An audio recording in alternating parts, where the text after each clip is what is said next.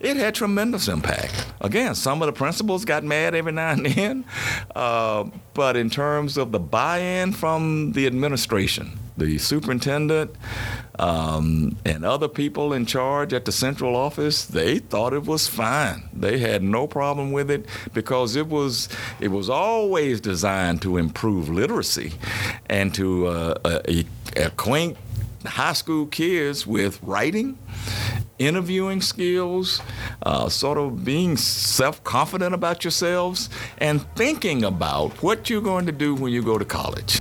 From 1997 to 2015, high school students in Memphis, Tennessee got an unprecedented opportunity to talk and write about life from their point of view and get their words published and distributed across the city of Memphis. We printed about, as I recall, we printed about 19 to 20,000 I believe I'm right about that. Yeah, we printed about 19 to 20,000, and we had divided them up into, you know, certain you know, numbers that will go to each school. That's 20,000 copies of the Teen Appeal, the student-produced newspaper that ran for 18 years until the foundation that was supporting the program left town and eventually pulled the plug on funding. I'm Brandy Hunter. And I'm Jackson Brown, and you're listening to Disappearing Ink, the grown up story of a teen newspaper. We're your hosts, and this is Season 1, Episode 1 of an oral history podcast about the Teen Appeal, a one of a kind teen newspaper in the city of Memphis.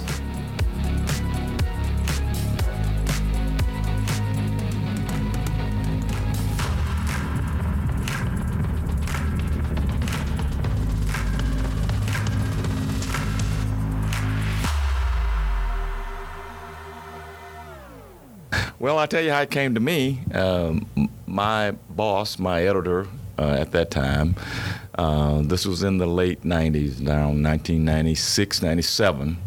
Uh, Angus McEachran was the editor and president of the Commercial Appeal. If you're familiar with Memphis and connected to journalism in any way, you've probably read or seen Otis Sanford's work in Memphis News over the last several decades. The journalist, author, and now University of Memphis educator is a Mississippi native who first came to the city in the 1970s to write for the Commercial Appeal newspaper. My career uh, professionally uh, started after college at the Clarion Ledger newspaper in Jackson, uh, where I spent a, um, a little less than two years uh, covering everything from police to uh, uh, suburban government and even some legislature. Um, and then I wrote feature stories for them.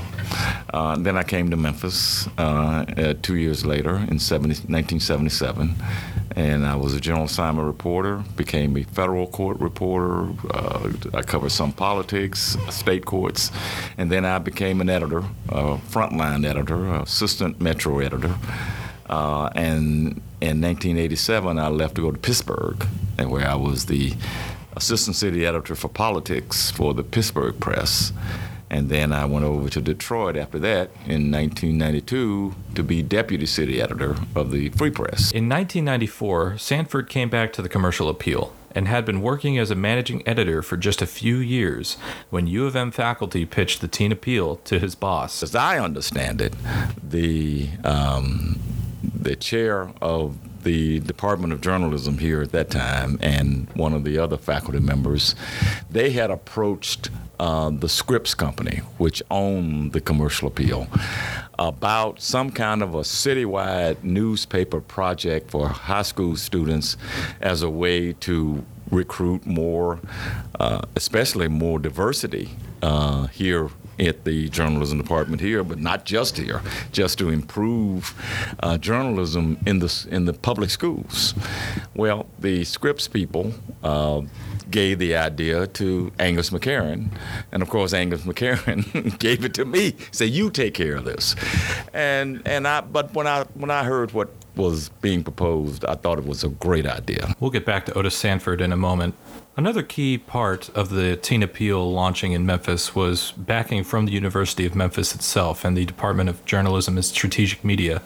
We spoke with Dr. David Arant. He's the current chair of the Department of Journalism and Strategic Media at the University of Memphis.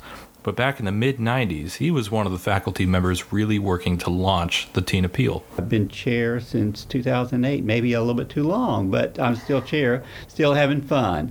Um, and 1994, 95, uh, the uh, when I was just a, I guess I was still an associate professor or assistant professor, uh, a colleague in mine, a guy named Dan Lattimore, who was chair of the department then, uh, decided that, that we needed to do some kind of initiative in the city's high school. We had about 30 high schools, and at that time, when we did a survey of the high schools about whether they had any high school newspapers, there were only about four, at most, maybe three or four or five that had newspapers that they were publishing high school newspapers. And um, many of these news, as these high schools at this time, and as they continue to be, were um, very poorly resourced schools. Uh, they were in poor neighborhoods, uh, and uh, they didn't have a lot of uh, uh, extra activities for their students. Now, we had some excellent high schools in the city, like White Station. Uh, you know, at that time, even Craigmont was extremely strong, and Ridgeway was also also a very strong school, and a couple others. And they're the ones, of course, were the schools that had the the better students and the richer neighborhoods. They had the greater resources, it seems, and they had the high school newspapers, and it was the inner city schools serving um, mostly minority students um, in less affluent neighborhoods that had no uh, student media there. And so we felt like it was our responsibility as the journalism department in the uh, in the city of uh, city university University of Memphis to go and try to find a way to address that deficiency. And so um, uh, Dr. Lattimore and, and my colleague, uh, Dr. Eleanor Grusin, who was the uh, professor of journalism in the department also at that time, and I kind of set out trying to reach out to the city schools. They also reached out to the Scripps Howard owned commercial appeal. Scripps Howard had a very strong foundation. Uh, it, it, it, it, was, you know, they had uh, money to grant to journalism you know, uh, programs across the country, uh, uh, funds and various initiatives in the cities where their newspapers were located. You know, every every year there's thousands and thousands of dollars, and uh, they in fact um, endowed um, the journalism school at Ohio University and, and and they also endowed um, their college there too, for that matter, and some other places like that. But Memphis had really never gotten any big big grants from the Scripps Howard Foundation, even though the commercial bill at that time was probably uh, making a lot of money for the Scripps Howard Co- Corporation, and, and and probably a lot of the money that came through the foundation was, in, you know, by the way, was partly because of Memphis's success. Well, the editor of the commercial appeal at that time was a guy named Angus McEachran. And he was a uh, he went to the journalism program here, and he was a native of Memphis, but he was one of the uh, very long-standing and feared editors in the Scripps Howard uh, chain, and uh, also working at the newspaper at that time was a, a managing editor whose name was Otis Sanford. Well, with their backing uh, and our, our, our department chair's leadership, uh, we went to the Scripps Howard Foundation and ask if they would join a partnership with the Commercial Appeal, you know, the, the Scripps Howard's local newspaper, and the Department of Journalism to establish um, a journalism program reaching out to the high schools of, of the city of Memphis where there were no media news newspapers in operation at almost all the schools except for just a handful of, of the richer schools in town. And after some persuasion, uh, especially with the um, the the force of Angus McEachran, the big editor who who most people feared, they they agreed to uh, begin funding uh, our Scripps Howard partnership with the uh, University of Memphis and the Commercial Appeal. So the Scripps Howard Foundation funded the salary for a Teen Appeal coordinator who would work with the students to design the monthly issues and write articles. The U of M Journalism Department would host and mentor the student staff at journalism boot camps and workshops. And the Commercial Appeal agreed to print and distribute the paper. Sanford was a liaison between the CA and the TA. Uh, I had spoken to schools a lot, uh, and I did know that very few high schools in Memphis had a newspaper. Again, this was the 1990s. Um, so I was, you know, interested in doing this. So I started working with the people here. Uh, at that time, it would have been Jim Redmond, who was the chair, and Eleanor Grusin. Uh, and maybe a couple of other faculty members. Uh, I work with the um, the school. This was just Memphis City Schools back then. This was before the merger, uh, and so I contacted and worked with the superintendent of schools at that time. I think her name was Gerry House then. Um, I participated in a, a, a, lunch. I think it was a luncheon with all of the principals um, because the superintendent thought it was a good idea, and so the principals met, and I met with them to tell them what we were trying to do. There were there were some concerns at first that uh, maybe this was just an attempt to find out what was going on at schools by the commercial appeal, sort of an underhanded way. But no, I mean, once we explained what we were trying to do, we were trying to introduce students uh, to journalism and as a possibly as a career. Uh, and in addition to that, Scripps was willing, once we got it off the ground, Scripps was willing to provide at least four scholarships a year for students to go to college, two here at the University of Memphis and two anywhere else they wanted to go. Uh, and so we started it uh, in, uh, in 1997 is when we started. We used our printing presses. We had a designated day, uh, and then we used our circulation department to distribute the papers to all the high schools. I mean, it was a flawless operation, and I, I do take credit for organizing that and getting the buy-in. That was the best thing, Robbie. I mean, I, our circulation director, our director of operations, which is in charge of uh, the press room, they were solidly on board with this, and they were willing to do anything it took to get those papers printed and distributed to every high school in the city. You heard Otis say Robbie. That's Dr. Robert Byrd, our U of M professor who's leading this oral history project. During their interview, he asked Otis about the impact of the teen appeal. Can you talk a little bit more about that? Mm-hmm. Because you've been involved in a lot of projects. I have. I have. So, what is it about this one that seems to, to make it stand out? Well, I, because of where we were doing it. Uh, yeah, I was I was involved in high school projects in Detroit, and because we were bigger operation, and we had people dedicated to helping uh, various students in Detroit. Um, I did a little of it in in Pittsburgh, um, but the reason this was so different for me it was that it was just so huge, and it impacted so many different people. Now we would have at the workshop uh, that's that we generally held that workshop here for a week uh, just before the start of the fall semester, uh, and we would start out with about we had hundred at one point. It started to go down a little later, but we never got less than like 80 students. Now, all of them didn't stick with it.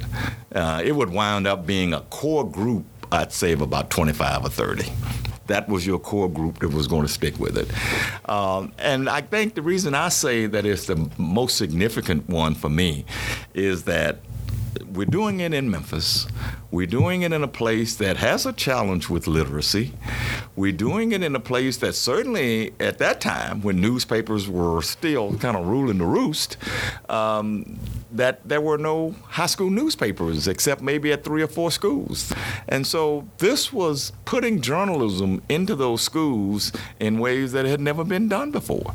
So I say without hesitation that this is the most uh, impressive, the most significant journalism endeavor that I've ever been involved in where it impacts uh, high school students. No question about it. And the kids who went on to go to college and major in journalism And then some of them went on to be um, professionals, reporters. We had a photographer in Jackson. We had one of the students went to um, the Treasure Coast in um, Florida and worked for Scripps Papers down there at the Treasure Coast. Uh, we had one who. Um, well, two or three who worked at the Commercial Appeal. So, I mean, we were putting people in jobs that they never would have even thought about getting had it not been for the teen appeal. Yes, I know the teen appeal can't take credit for people like Katori Hall or Marcus Matthews or all these people that have done really well that have gone through the program, but it's still a, a really impressive list of alumni, right? I would argue that the teen appeal can take credit for a Katori Hall and a Marcus Matthews and a Keona Gardner uh, and Kenneth Commons and a, a Tony. Um, uh, I can't remember Tony's last name. Um, I I contend that the teen appeal should take credit for it. Now, granted, these were smart kids, Katori especially. She was marked for greatness already. But the teen appeal gave her an avenue, Robbie, to to explore her creativity, to explore her the the, the artist in her. Uh, and she did a good job at the teen appeal. She had a lot of bylines. I don't remember any one specific story. I just remember her name. And she impressed us enough that we she worked as an intern at the commercial appeal. Uh, so I, I, I would argue that the teen appeal can take credit for a Katori, for a Marcus, uh, for a Keona, uh, and for all countless others who went on to do other things. There was even a young woman named Alicia Tillery that I recall that worked on a teen appeal. I think she even went to Southern University, as I recall. But she came back and she was doing public relations, uh, and and I think she was working at one point with the food bank in public relations. And she then, I think she was over at KQ Communications. The Teen Appeal takes credit for her because we gave an, her an avenue to be creative and, and, and improve her writing skills that translates into all the jobs that, that she had. And the photography uh, with uh, Kenneth Commons, he was in Jackson for many years. Uh, and Tony, Tony Reed is his name. Tony was in Jackson. He worked at the Jackson Sun. Um, I think he went to work for uh, the government, local government there, maybe working for the mayor. Uh, and now he's doing other kind of content generating stuff in Jackson.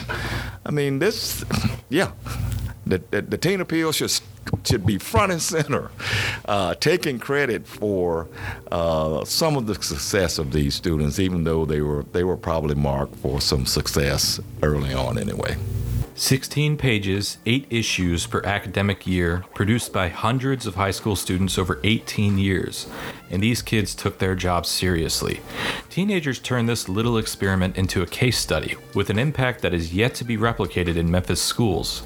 We'll talk about that impact in episodes 2 and 3 with Dr. Eleanor Grusin, another person who was instrumental in launching the Teen Appeal. For instance, I had a, a student who wanted to interview the chief of police at the time, which uh, I still remember the headline Top Cop Gets Questions from Students because he wanted to know why young black kids uh, were most often stopped and harassed by police. Thanks for listening to Disappearing Ink. I'm Brandy, and this podcast was produced by journalism and strategic media graduate students at the University of Memphis. I'm Jackson, and you can keep up with the episodes by visiting our website, disappearinginkpod.com. That's disappearinginkpod.com.